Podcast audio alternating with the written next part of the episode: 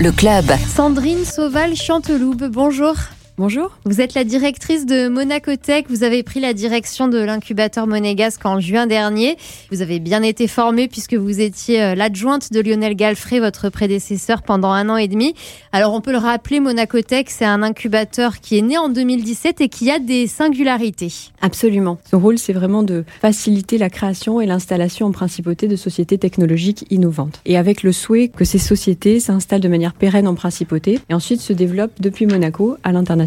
Et il y a des secteurs d'activité spécifiques. Absolument. On a sélectionné des secteurs qui résonnent particulièrement avec la principauté de Monaco, qui sont euh, la green tech, donc toutes les innovations qui vont accompagner la transition énergétique, le yachting, la medtech, la biotech, notamment la biologie marine, un petit peu de fintech. Mais l'idée, c'est aussi que on regarde tous les projets et, on, essaie de voir s'il y a une pertinence pour ces projets à s'installer et à se développer de manière pérenne en principauté. Alors les startups qui sont sélectionnées, euh, concrètement, elles se retrouvent toutes euh, physiquement au même endroit. Elles vont pouvoir partager euh, des bureaux et aussi participer à des activités, des séances de formation. Qu'est-ce qu'on leur propose? Exactement. Le programme de Monacotech se veut vraiment sur mesure, avec un accompagnement qui va durer 18 mois et qui peut être étendu à 18 mois supplémentaires et qui va être un mix de euh, workshops, de coaching one-to-one, de mise en relation avec des professionnels, avec des experts. On va proposer aussi aux startups des opportunités de networking. Et puis, comme vous le disiez, elles ont accès à nos locaux, donc elles ont un espace de travail.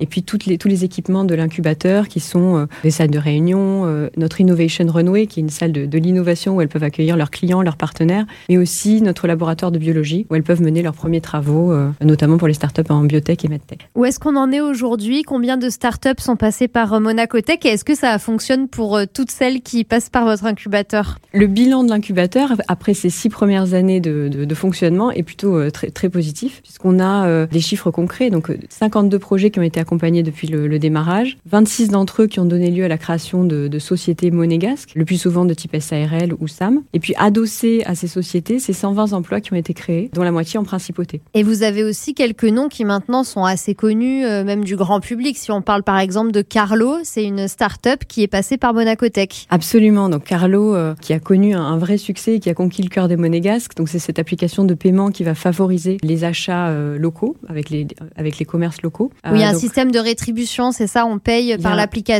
et on a un petit crédit qui vient. On a un cashback, euh, effectivement, un petit, un petit cashback quand on paye euh, avec l'application dans les commerces locaux. Donc ça, ça encourage l'économie locale. Donc c'est un projet qui résonnait particulièrement avec la principauté, qui, qui, a bien fonctionné ici. Et Monaco a servi un peu de terrain de jeu pour euh, tester l'innovation, la mettre au point. Et aujourd'hui, c'est un projet qui est prêt à se développer à l'international et qui commence d'ailleurs son développement de, de ce côté-là. Et vous avez aussi euh, d'autres exemples de, de réussites qui sont vraiment en développement, par exemple Pineapply. Pineapply, exactement. Pineapply, donc c'est une application qui euh, offre un service de signature et de coffre électronique, de coffre-fort. Signature électronique, coffre-fort numérique. C'est un projet qui a maintenant aussi euh, quitté Monacotech, qui a l'uni de Monacotech, qui s'est rapproché d'un groupe international qui s'appelle LuxTrust, mais qui poursuit aujourd'hui ses activités en principauté et connaît un développement très très positif. Vous évoquiez le sur-mesure, peut-être que ça se traduit par exemple avec Coraliotech. On en a souvent parlé sur Radio Monaco puisque c'est vraiment un projet innovant euh, basé sur euh, bah, les vertus du corail, euh, applicable dans la cosmétique ou même dans la médecine. Et vraiment Coraliotech. Alors ils sont encore chez vous au bout de, ça fait plus de deux ans maintenant, trois ans même ils vont prendre leur envol, mais c'était important pour vous de continuer à les accompagner. C'est un projet qui se développe euh, de manière très positive et qu'on souhaite continuer à soutenir, même si effectivement on est au-delà du euh, cadre standard du programme de 18 mois plus euh, une extension de 18 mois supplémentaires. C'est un projet qui est en train de, de construire un laboratoire, de mettre au point un laboratoire en principauté. Donc nous leur donnons cette flexibilité, le temps des travaux, de rester à Monacotech, de continuer à bénéficier du programme pour vraiment qu'ils aient une prise d'envol le plus facile possible. Alors récemment, il y a eu un nouvel appel à projet. En fait, il y en a toujours euh, deux par an. C'est euh, votre rythme. Et euh, vous êtes en processus de sélection sur celui qui a eu lieu à l'automne, du coup Exactement. Donc, on a clôturé l'appel à projet fin novembre. Donc là, on est en train d'étudier. On a étudié toutes les candidatures qui ont été reçues. D'ailleurs, on était très contents puisqu'on a reçu 55 candidatures. Il y en a environ une vingtaine qui ont été sélectionnées pour l'étape des interviews vidéo. Et là, on va donc déterminer quelles seront les startups qui iront en jury final. Donc, le jury se tiendra fin janvier pour une intégration en mars 2024. En général, c'est entre 3 et 6 startups par promotion.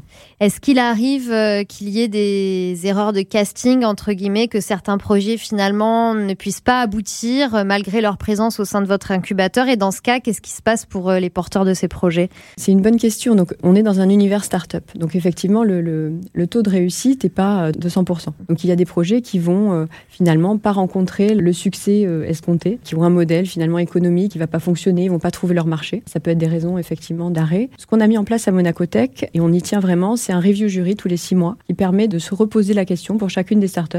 Où est-ce qu'elles en sont de leur développement? Qu'est-ce qui a été fait dans les six derniers mois? Qui est-ce qui attend ces startups pour les six prochains mois? Pour aussi, euh, nous, adapter l'accompagnement qui est fait, puisque je vous disais, on tient à avoir cet accompagnement sur mesure. Et ce review jury est décisionnel. On va décider donc de la prolongation ou non des projets au sein d'incubateurs en fonction de, des évolutions et des progrès des startups. Est-ce qu'il y a de nouveaux défis qui se profilent pour votre incubateur? Aujourd'hui, après ces six premières années, Monacotech a atteint une certaine maturité en termes de, fonctionnement et de programme d'accompagnement. Donc maintenant, les sujets sur lesquels on va souhaiter travailler vont concerner le développement des réseaux de l'incubateur. Donc une première priorité, ça va être de resserrer encore les liens de l'incubateur avec le tissu économique local, les entreprises, le secteur public, parapublic, les associations, les banques, qui vont être en fait les premiers clients, les premiers partenaires de nos startups et vont donc être la première ligne de soutien pour favoriser un démarrage réussi. Et ensuite, un deuxième élément qui est très important, c'est la question du financement des startups. Là aussi, on souhaite développer le réseau d'investisseurs de Monaco Tech pour toujours accompagner au mieux nos startups dans leur recherche de financement, que ce soit pendant leur incubation, mais aussi en préparation de la sortie de Monaco Tech. Sandrine Sauval, Chanteloup, merci beaucoup.